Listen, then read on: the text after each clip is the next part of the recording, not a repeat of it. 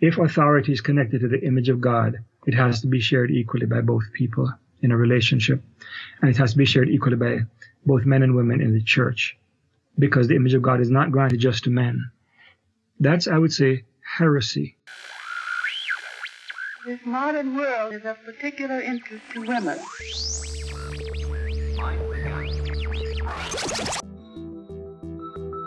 Betwixt, at the intersection of faith and culture. Zero G, and I feel fine. Well, hi, everybody. Welcome to the Betwixt podcast in partnership with MissioAlliance.org. I'm your curator, Deb Gregory. Well, hey, we finally made it to the functional view of the image of God and the feminine experience. If you're just joining us, we're looking at how the dominant Christian views about the image of God have impacted women. You can listen to the previous episodes at betwixtpodcast.com, missioalliance.org, or wherever it is that you listen to podcasts. Well, this series has been really illuminating for me personally, but wow, it has been a lot of work. It's taken a lot of time and research to produce each episode. So if you've enjoyed the series, please consider supporting me. Every subscription and share makes such a huge impact on the path forward for this podcast. And if you're able to contribute financially, I'd be really appreciative. And if you want to do that, you can mosey on over to betwixtpodcast.com and you can find a link which will take you to our Patreon page. Okay, so let me start with a confession. I'm a history nerd. The ancient Near East has always ignited my imagination, and one of my secret passions is archaeology. In uh, much younger days, I spent a few summers excavating in Israel, and I'll never forget the day that we unearthed what looked like a big lump of dried mud. After we washed it and brushed off all the dirt, our team was shocked to discover it was a figurine it was a musician playing a double flute. That was a really unreal moment for me. That image that we unearthed was considered by some scholars to be an Edomite cult figurine.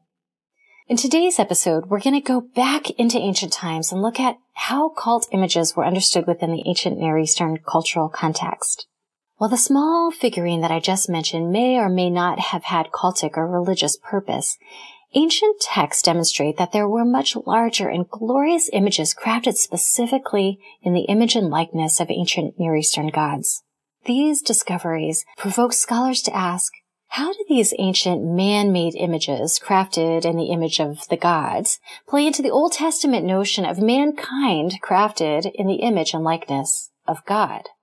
But before we jump back into the ancient world, we have to take a pit stop in the colonial world. As the big European empire stretched into the Middle East, wealthy explorers began digging around for ancient treasures. In many ways, it looked more like looting, but eventually an entire field of science was devoted to the excavation and preservation of long lost civilizations.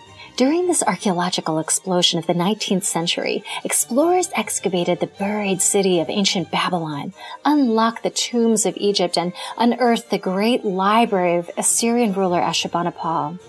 British archaeologists alone discovered more than 130,000 texts and artifacts that were shipped back to the British Museum in London. And there, scholars began the enormous task of deciphering and translating these documents. Masterful texts like the Babylonian creation story and Enuma Elish and the Epic of Gilgamesh opened a portal into the ancient world that ignited a spark of intrigue that shot through academia. For Old Testament scholars, these troves of texts and artifacts offered a new lens for reading the Bible within the ancient context. And many of these ancient texts used image of God language in reference to a king or a cult image. These kings and engraven images were granted authority to rule as divine representatives on earth. And so for Old Testament scholars, the Genesis 1 passage which says, God created man in his image and likeness was reconsidered through the lens of royal representation and dominion. Because the Hebrew word for image, tselem, describes a physical object, usually a carved image or idol or statue, scholars insisted that the image of God was linked to the physical body. This pushed aside Hellenistic ideas that limited the image of God to spiritual and immaterial attributes. Somehow, man was created to be the physical representation of God on earth and to function as his agent and vice regent in exercising dominion. But what about women? Was Eve also made in the image of God, or was she simply a derivation of the man from whom she was extracted? Did she also possess this royal dominion, or was she under the authority of the man who acted alone as God's royal representative? Theologian Charles Hodge, who helped birth the early evangelical movement, took the view that both male and female were made in the image of God, but with one distinction. The man represents the authority of God. He is invested with dominion. But in the dominion with which man was invested over the earth, Adam was the representative of God. He is the glory of God because in him the divine majesty is specially manifested. But the woman is the glory of the man. That is, the woman is in this respect subordinate to the man. She is not designed to reflect the glory of God as a ruler. And this is a view that many evangelicals hold today. On one hand, this is a win for women who, for perhaps the first time in Christian history, are affirmed to bear the image of God with the same dignity afforded to men. But on the other hand, dominion and authority are viewed as given only to the man, and the woman is subordinate in accordance with the order of creation. Now, to be fair, complementarians like John Piper are quick to say that this male dominion and authority must always be benevolent. But because benevolent dominionists have not had a strong historical presence, this just hasn't felt like much of a win for most women. Jewish biblical scholar Tikva Frymer-Kensky critiques this Christian view saying that in the Hebrew Bible, quote, Human beings can have dominion only over the earth and over the animals. No person can have full dominion over another human being. The idea of humanity as image of God makes no sense if it does not limit the ability of one human or one group of humans to exert their will over another. There can be no distinctions between lesser or greater images of God, autonomous or subordinate, for if we begin to make such distinctions, then the notion of image becomes a meaningless bit of self-congratulation.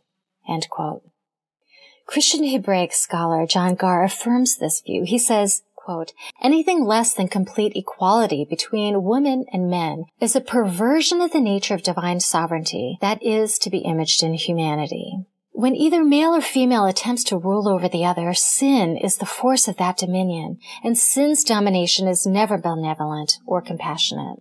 Dominion through domination is a perversion of the image of God, especially when one human being demeans and deprecates another.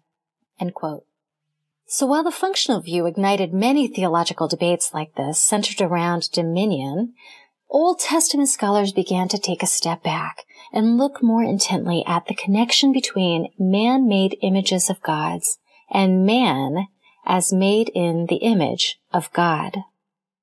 Scholars like Meredith Kline, Kathy McDowell, Greg Beale, and Richard Middleton, to name just a few, began to reimagine Eden within the historical context of the ancient Near Eastern temple garden of God.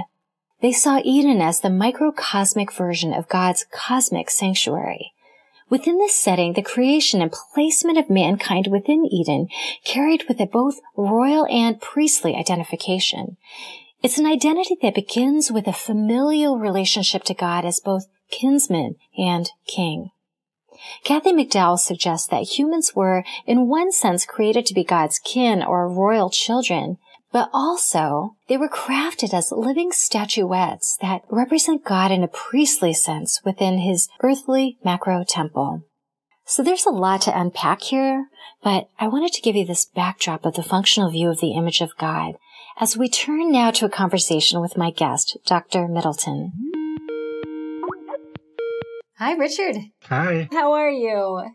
Fine, thank you, Deb. Nice to see you. Oh, hang on. If you didn't notice, Dr. Middleton is our courageous lone male representative in this discussion of the image of God and the feminine experience. Dr. Middleton is professor of biblical worldview and exegesis at Northeastern Seminary, and he's the author of numerous books and scholarly works, including The Liberating Image, the Imago Dei in Genesis 1. And I've sought out his voice because I think his book, The Liberating Image, does a really exceptional job of digging into the ancient concept of images while also providing fresh insights into our current context. Not only does he voice the implications of the functional view for women and minorities, but how it has impacted Christians on a political and global level. Tell me a little bit about who you are and your background and your work. Um, so I am originally a Jamaican, grew up in Kingston, Jamaica, did my Bachelor of Theology degree there, and immigrated to Canada after that. And I'm now living in the US. My, my biggest developmental issue as a kid was that I was particularly shy very not just introverted but actually shy. So i needed a sense of to understand what the world was like outside of me to be more outward directed. And i found that actually studying the bible and theology gave me a, sort of a cosmological framework to interpret the wider world and to understand how culture worked and how history was working and where was my role in the world. Okay. Yeah, and specifically in that, the, the whole notion of being created in the image of God was very essential to me to affirm my individuality, even though I often felt inferior to others, mm. to affirm that, that God had a purpose for my life. And so it's been sort of my driving force to reflect on the meaning of the image of God in the Bible and in the history of Christian interpretation, because it has existential implications for my own life. So the reason why I've uh, asked you to join me in this conversation is to really look at this idea of the image of God through the functional view of the Imago Dei. Can you kind of talk us through how it came about and how it might differ from some of the other primary views of the Imago Dei? Historically, it seems that there are few people in, in Christian and Jewish interpretation throughout history who have had a functional view, but it really comes to fruition in the end of the 19th century. So instead of reading the Bible through the later traditions, which is an interesting and important thing to do. Bible scholars started to say, well, what would this have meant to someone of the time? What does image of God mean in ancient historical context? And the, the term functional, I'm not particularly tied to it, um, but it was a term that was used by biblical scholar Gerhard von Rad, among others.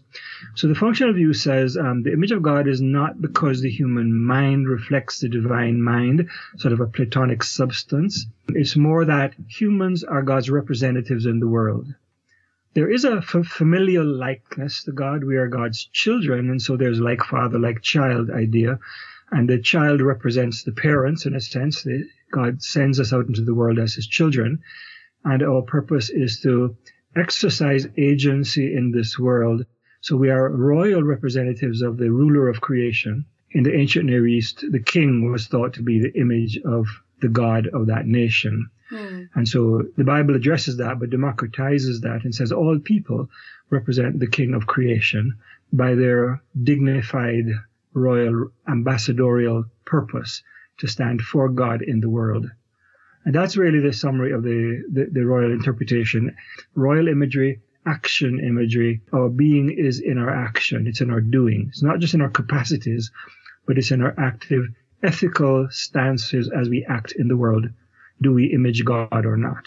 Okay, and so hence the idea of how we function as representatives of God. How we function. Yes. Okay. Can you take us now back into the ancient Near East? You said that scholars began to look at what this would have looked like back in the time when it was written historically and culturally. So if we were the original audience listening to the words of Genesis 1 on, you know, ancient podcast, right. Uh-huh. how would we have heard this message that God made male and female in his image and likeness? What would come to mind? What, what meaning would this have for us? If you live in the ancient world, almost every single city state in ancient Mesopotamia and Egypt and Canaan and so forth had a king.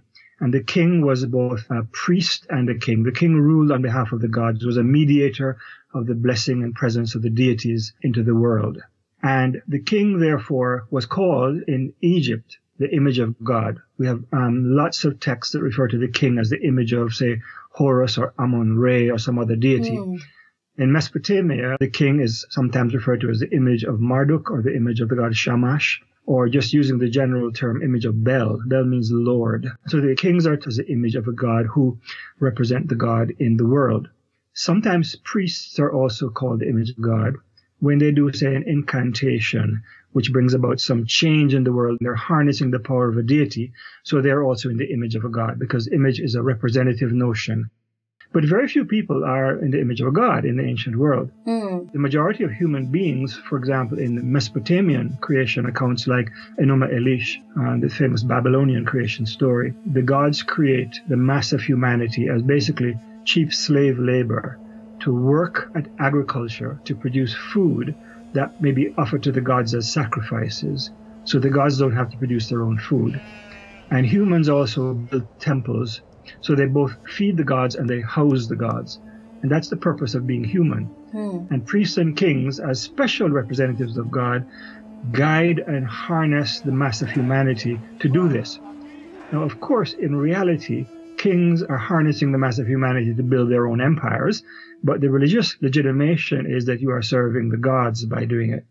And there's a lot of disagreement among b- biblical scholars about the historical backgrounds of what actually happened in the Bible, how historical is the, the Exodus or whatever. But there's one thing that they all agree on. Israel is the only known nation in the ancient Near East that when it was founded did not have a king. Ah. Only known nation.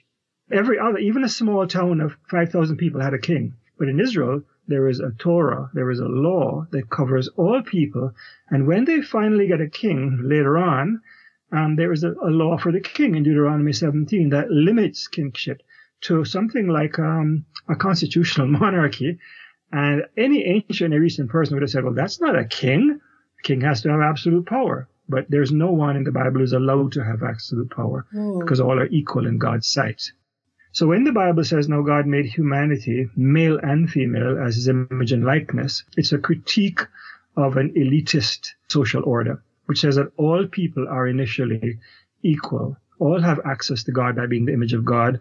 All have royal dignity in the world, including women, men and women, hmm. all people. Okay. What about the priesthood? So we distinguish priesthood from king, but the, the king in the ancient Near East was thought to be the high priest of the national religion. They had many gods, but whatever was the chief god of that culture, the king was the high priest. So there was tension between the priests who had their own agendas and their own control systems and the king who wanted to take full control. And at various times in the history of Mesopotamia, we know that the kings took over all the temples and all the temples were viewed as subservient to the monarchy. Yeah, so we clearly see that using religion to justify power and justify systems of oppression. Mm, yes. For Israel, the idea of a nation of priests was significant. Was that different from the other uh, neighboring nations? Very distinctly different, yes. To say that Israel is a royal priesthood or a kingdom of priests, as Exodus 19 says, is quite a radical notion.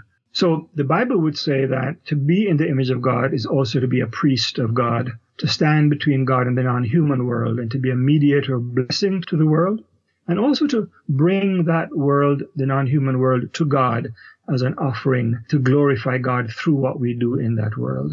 Hmm. So a priest ought to really be someone who empowers and who brings blessing. But of course, um, an illegitimate priest hoards power and says, God and me on one side, the rest of you plebs on the other side, which is often how priests have functioned in the history of even the church. Right. And it's how, it's how pastors often function in the history of the church. It's how anyone who gets power, it often goes to your head and you believe you're superior to other people. So the Bible would not say you cannot have any asymmetries of power. You need to have organizations with leadership and so on, but no one is intrinsically superior to anyone else, and anyone in principle could become the leader of an organization hmm. because all are priests of God. Okay. That's really helpful to kind of set the distinction. Can you talk more about the ancient idea of images? Okay, so this is now the other piece that has become even more important to me in understanding the historical background of the image of God in Genesis.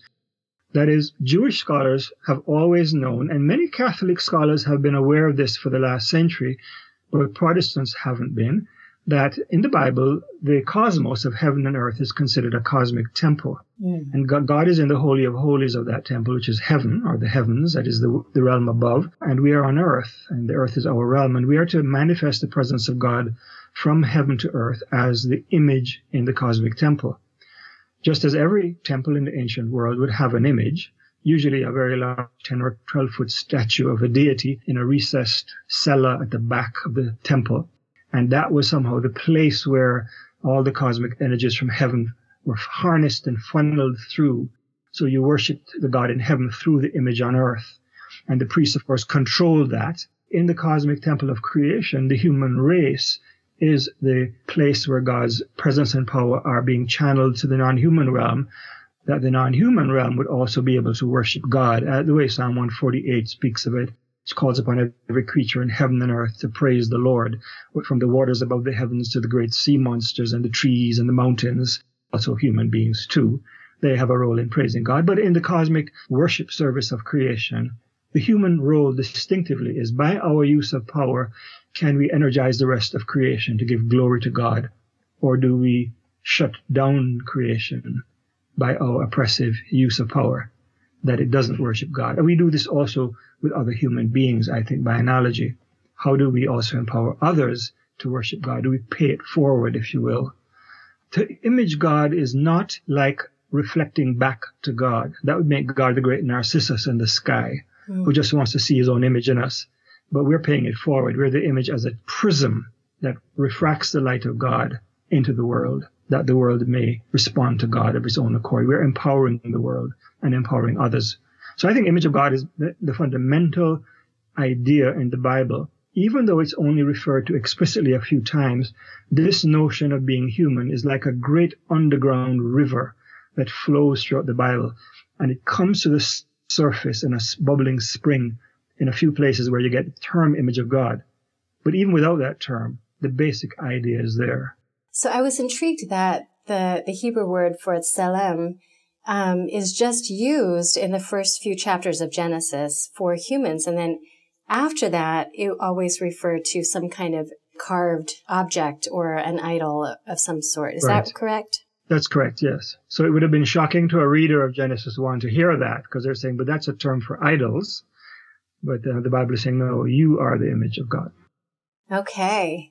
That's a really distinct point. I, have often thought of imaging God purely as just representational, but this idea of it being a presentational image, I think has been kind of new and really awakening for me in some sense. Mm-hmm. Can you talk a little bit about that process in the ancient Near East of what did they think of these images? So we have actually from Mesopotamia and from Egypt, but more from Mesopotamia, ritual texts for how to create an image. So first of all, the image is carved out of wood in a workshop, overlaid with precious metals like gold or silver, um, decorated in various ways, then taken into a garden, a sacred garden or grove, and through a series of rituals over a number of days, the image is said to come alive, to be vivified, because the God comes to dwell in the image. His presence or his spirit comes to dwell in the image.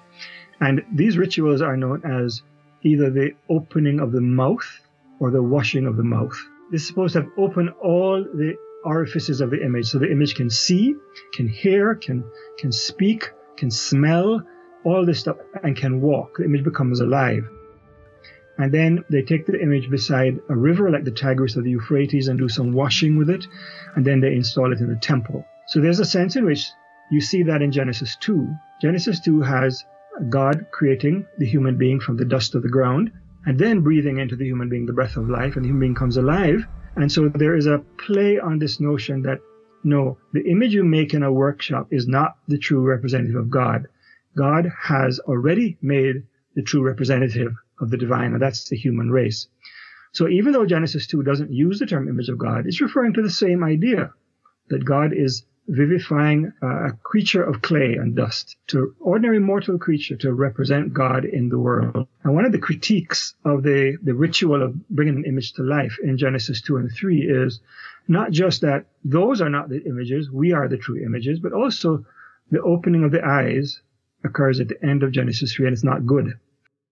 So there's a sense in which they're playing off that and saying, well, there's a particular way your eyes can be opened, but it's ironically going to destroy you because you come to knowledge too early. You need to come to knowledge, the right knowledge over time at God's direction.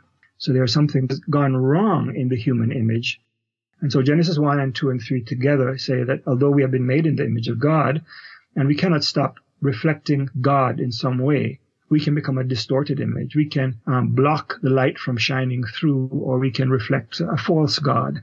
So when you worship an idol, you give over your imaging power to something else, you never stop imaging, but you become subservient to that idol. And if that idol is the God of wealth or the God of power or the God of warfare or sexuality, then you become in the image of that idol. You become corrupted and distorted in some way. So the ancient view of these images that were created, they weren't really viewed as indestructible. They did go through periods of time where they need to be remade and exactly, um, yes, they were corruptible. Yes. Yeah. Is there anything in that that is significant? Oh, I have never thought of that connection. That's a really interesting connection. Wow. the, the, the, difference there is only the king can reconstruct the image. Where I'd say um, we have to undergo reconstruction voluntarily. mm. It doesn't come from the outside or from the hierarchy. And the purpose of um, the coming of Christ, the true image of God, the one who fully manifested God in everything he did, um, who actually used his power for salvation by giving up his power. That was not an act of someone powerless. It was an act of someone with the greatest possible power, but who used it for our benefit. And that becomes the model now to restore us that we might image God again and be the priests of God. That's why Paul mm. both says that we are the temple of the Holy Spirit and we are renewed in the image of God. That language is equivalent, I think. To be the temple of the Holy Spirit, the church becomes the, the indwelling of God's presence in the world, and the church becomes a new humanity, modeling what it means to be human again. That's the ideal anyway. Of course, we haven't lived up to that always. Mm. I think that's really fascinating. It, it kind of brings to mind passages from Isaiah for me, especially the idea of Israel being this image of God. Yes. And yet Isaiah is saying, you're blind, you're deaf, you're dead. Exactly. Exactly. Uh, let's go back to kind of like the popular idea of, of the functional view, because what I'm hearing you say is what I've heard just in the last few years, but the way I was taught the functional view was this idea of being, you know, an agent or, or a representative of God on earth. Not really the sense of being vivified or, or awakened um, necessarily, but as a representative, we are to have dominion. Can you talk a little bit about that strand of thought and, and how sure. that's kind of played out? Yeah. So originally, the notion of dominion is just taking from the king who had dominion and saying, we all share power. So it, it uses a royal idiom. But there are certain trends in Christianity that, as particularly very patriarchal forms of Christianity, that latch onto this notion of dominion and therefore like the functional interpretation. But they very, they limit it to the fact that we have power, we have authority on behalf of God to act in the world. That we usually means men. So this can be like anything else; it can be distorted. Um, John Calvin once said that the human mind is a factory of idols. We can take anything and distort it. And so mm. that's a particular distortion that I have been fighting against for a long time. Um, because I want to say that I, I, I, accept the basic premise of the functional interpretation, but I don't take it in that direction. I take okay. it in, I think the original direction that scripture intended, which I now call a sacramental interpretation of the image. I don't call it functional anymore because that tends to have certain connotations. I believe it's functional, agency and so forth, but you use agency to empower in my opinion. And you use agency communally in cohort with others, uh, the sharing of power, because that's how God makes the world. God gives the world its own power in Genesis 1. God creates fertility in the world. In the ancient Near you had to offer sacrifices to the gods. Please, can you let us have fruitful crops and fields that, that aren't deserts? But in the Bible, God says, I've given, put seeds in the trees. They can reproduce and the animals are going to reproduce. Let them keep going. Um, God has gifted generative power to the world. And so how do we, in the image of God, functionally gift generative power to others? Mm. That's the true image of God. But that's also got this priestly sacramental cast to it that I think it's become really important to me. Perhaps as I have become involved in more sacramental churches, I have become to, I've come to see this side of things more. Can you talk a little bit more about that? I'm really intrigued by this idea of the priestly and the sacramental, particularly through the lens of liminality. Because okay. what I find really fascinating about liminality is that in, in that space, I guess for the priest between heaven and earth, in that space, it's usually marked by inversions. And And in hmm. this sense, it really seems like what God is asking is for an inversion of power. Inversions assume that, okay, the previous state of the world is fundamentally wrong. So we're going to turn it around to fix it. But I want to say the original state of the world has been distorted. It's already become inverted. So the inversion is a transformation back to what it was meant to be. Mm. Power was always to be used for the benefit of others, never just for self-aggrandizement. That's, that's why creation theology has been so important to me and why I've been very aware that in the Bible, you don't have a buying into the ancient Eastern notion that the gods create the cosmos by the subduing of evil forces. Instead, God creates the cosmos as an artisan, developing something beautiful. Evil is something later that resists God's will. And so evil is not primordial. And so God's power is not primarily the power of conquest. So I don't need to invert what's original and to go back to what's original. Mm-hmm. So in that sense, I agree with you, but I just don't want to give precedence to the current state of the world as if it's normal. Mm. It's not normal. That's right. I'm thinking of in Mark chapter 10, where the disciples want prestige and power to sit at his right hand. And Jesus says that he, that the kings of the Gentiles lord it over them and are tyrants over their peoples, but it shall not be that way among you that the who wants to be first needs to be last, and the who wants to be greatest should be the servant of all, because even the Son of Man came not to be served, but to serve and give his life a ransom for many. So if the one with the greatest power, who Philippians says was in the very form of God, gave it up and became a slave and a servant of us, that is a modeling of power that says you should not go the way the world goes. That is a distortion that we need to resist. Mm, that's very good. Bring this forward to um, maybe some of the political movements that have come out of this. The cultural mandate um, is one that a lot of people talk about, dominionism. Can you just talk about how this has kind of played out politically? Well, so I, I use the term cultural mandate quite neutrally to refer to um, the task of developing the potentials of the world to bring out institutions, technology, art, to develop the world into a complex, beautiful place. But I guess there are certain movements. Um, they're pretty small movements in terms of Christian movements. One of them has been called theonomy or Christian reconstruction.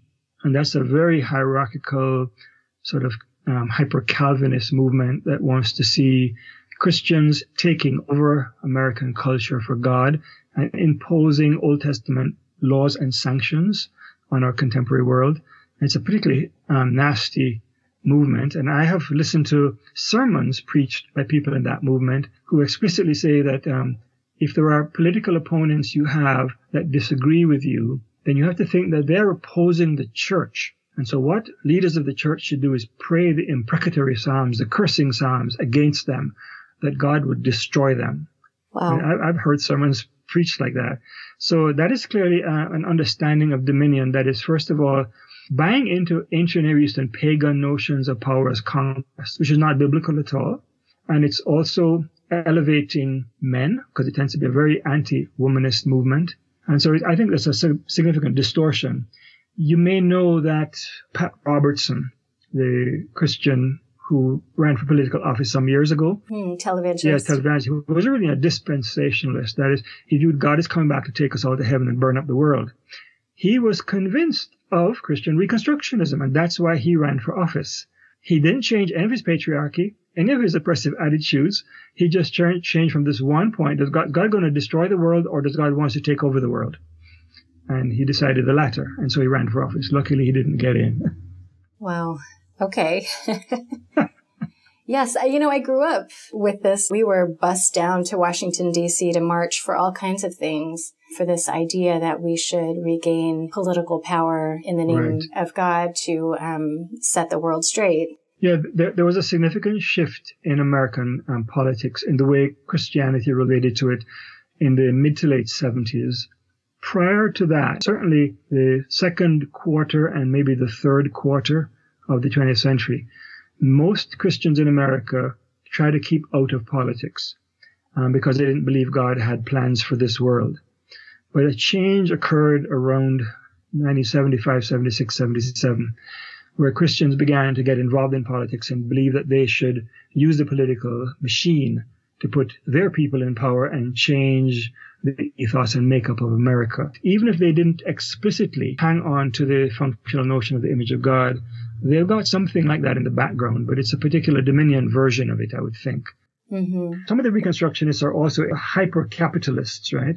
Mm-hmm. Um, and there are some of the climate deniers and all that stuff. So the way that Reconstructionism and some of these people portray it is that you got Christians on the one side, they're pure, and there's everybody else on the other side.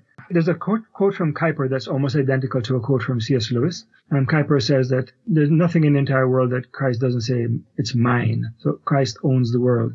Lewis has this thing to say that um, every square inch, every split second is claimed by God and counterclaimed by Satan. Very similar idea. Hmm. That we're in a spiritual struggle that is not limited to the interior of the of the Christian life. It's not limited to church.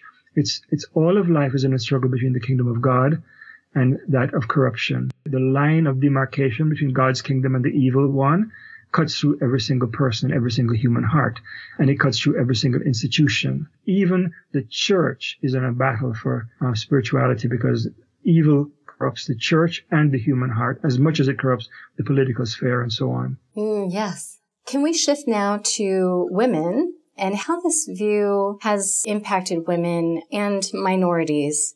Have you been able to observe that in any way? I can just say from the women that I know in church circles and in academic circles, those who have really owned their own subjectivity and their agency as actors before the face of God in the world, they share a similar vision of being human whether or not they use image of God language for that. It has to do often with a sense of dignity, a sense of being able to connect with God and not having to go through a human intermediary. So I think it's impacting women in a wonderful way, but I think there's a whole lot more to be done for that. I think that in the church in America, there is so much patriarchy still, even among those who speak equality language their actual treatment of people is not right. Mm-hmm. And so we, I think we need to do some theological framing of why this is important theologically, uh, as well as from a justice point of view. But I think in the church, if people are concerned about giving honor to God, then we have to be concerned about how we share power in the church and in the world. Yeah, I think that's good. I, I don't want to in any way get into the egalitarian or um, complementarian debate. Um, I don't mind. I don't mind. I'm trying to stay out of polarizing topics. But um, at some point, I pulled out the complementarian manual or handbook for biblical manhood and womanhood and was intrigued that this idea of the functional view was kind of bedrock. It seemed as though this idea of authority was just so, so important. Um, even though there was equal dignity the authority for the male right. is, is something that needs to be preserved. I wonder if you might say anything about that. Um, it's not biblical. Can I start there? Please do. How so? So, um, the first thing to say though is, according to the studies that have been done, there isn't a lot of difference in practice between egalitarians and soft complementarians. They often function very similarly in the way men and women interact and are treated. Um, the one difference is when that becomes part of church doctrine, then we're not prevented from seeking ordination in churches, though they may have various sorts of positions, just not ordination for pastoral leadership, because as you say, that's often interpreted in light of the question of authority. I think some of this historically goes back to um, the Presbyterian Reformed tradition, which understands pastors as ruling elders. And this is why women in some denominations were not allowed to become elders either, because elders rule, they have authority. So women might be able to teach in Sunday school, but they can't preach because that's an authority thing that only a ruling elder does.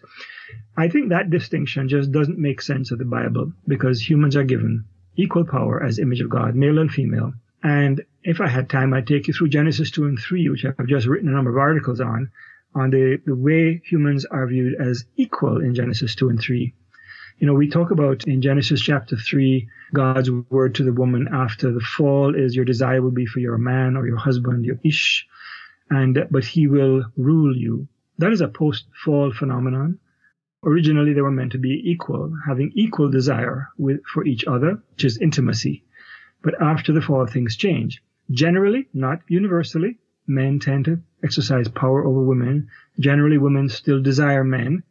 In the context, it might mean desire men for childbearing, given the fact that later on in the ancestral stories of Abraham, Isaac, and Jacob, one of the big problems with women wanting to bear children, not able to bear children. But certainly something unequal has happened. I'm going to quote Isaac Watts' hymn Joy to the World, which says, He comes to make his blessings known far as the curse is found. And if part of the curse or the consequences of sin, where blessing gets transformed into negativity, is that men and women are no longer equal, generally in the way society functions, then in Christ we have a mandate to repair that, just as we have a mandate to repair anything else that has gone wrong in the world. So you notice that the man names the animals in Genesis 2, but cannot find a suitable companion, an equal companion. When he finds a woman, he says, bone of my bone and flesh of my flesh. And that's language used of kinship in the Bible, where you find your relative, someone who is from your own group. Um, so he finds someone who is similar but yet different. So he makes the pun that this one shall be called woman because she's taken out of man, and the word for woman is isha. The one for man is ish. And the narrator previously said God made the woman, the ish, Shah and took her to the man to see what he would do. And the man recognizes a companion. But after the fall, after the asymmetry of power is introduced, that's when the man names the woman mm. Eve, exactly the same way he named the animals. So naming the woman in this chapter three is an example of dominion because you can only actually name someone who is not equal to you in power. So you can name your children, but when your children grow up and become adults, you can't change their names. Just try it. it's not going to work. the asymmetry of power between men and women in the Bible is not normative. It's part of the fall. So if you want to then entrench that in church doctrine that men ought to have power over women, you're saying that Christ's work is insufficient to fix what went wrong with the world. It's a fundamental theological problem, I think. But I think it's helpful within this framework of the functional view of what you're saying that the whole purpose is not authority of power, but of empowerment. So mm-hmm. even if you did take that complementarian view, I would hope that this call for empowerment would be something that's more valued than it currently yes. is in the discussions. I think so. I think that'd be great. As I said at the beginning, um, many surveys being done of how this works. Many people say there aren't a lot of differences in practice between some forms of complementarianism and egalitarianism, there actually is a sense of empowerment. But I would just want to say, yeah, I affirm that and I go one step further. If authority is connected to the image of God, it has to be shared equally by both people in a relationship. And it has to be shared equally by both men and women in the church. Because the image of God is not granted just to men. That's, I would say, heresy. Mm, that's a big word. It's a big word, but I think it goes against biblical teaching. That means it's heresy. Thank you for, for sharing that. I think that's really helpful for this discussion of how it does impact women. Um, as we're caught, many women do not have a lot of deep theological training. We're just caught between these arguments that are engaged by men and a few women who are in the upper echelons of theological training. Mm-hmm. So I think it's very confusing I was speaking to a woman this week and she said, I feel barren in the church because I don't feel like I am drawn out into my full giftings and I don't even know that I'm allowed to think about that. I right. haven't been invited there yet. And so I feel mm-hmm. barren rather than fruitful. And that just really grieves me. Yes. And I can say that I, know women in churches that have formal equality in their doctrinal statements for men and women, and women are allowed to be ordained, and yet they still experience exactly what you're saying because the attitudes of the average person in the church has not caught up with their doctrine. Mm. So it's more than just changing the ideas, it's changing how people actually function in church. I'm really intrigued by where you're going with this idea of the image of God and the sacramental concepts. And what's your vision for the church with that? well, how do I state that in a few words? what I do when I teach this material in church and in seminary is I start with the world as God's temple and God wants all the world to bring glory to Him. So, what is our role as the image in the temple? And I start there. So, the, the sacramental is really my entry point these days for bringing this idea across. I mean, I maybe I have to steal language from Paul in Ephesians that I really hope that the church grows up into the full maturity of Christ the head. which means modeling ourselves on Christ, using Him as our paradigm, um, the one who treated all people equally, the one who challenged authority structures when necessary, the one who gave his life a ransom for many. Though we can't ransom others, we can image him, knowing that many times, and I'm speaking to men now especially, because I don't want to tell women this, but men, to use power in a holy way will often require sacrifice. In a fallen world, you often cannot do what is right without being hurt and intentionally stepping into the place of suffering. And that's one of the things Paul says. I, I, want the resurrection of the dead, but I have to share the fellowship of Christ's sufferings to attain that. Life is complex and we can't always get there simply, but I pray that the church would grow up. So the church would dig into the scriptures with an open vision of God's intentions for the flourishing of the world, including of all people everywhere. And I just wish that men would take that as seriously as many women are taking that. Mm, that's very good. Thank you so much, Richard. I really appreciate your time and your oh, thoughtfulness. My pleasure.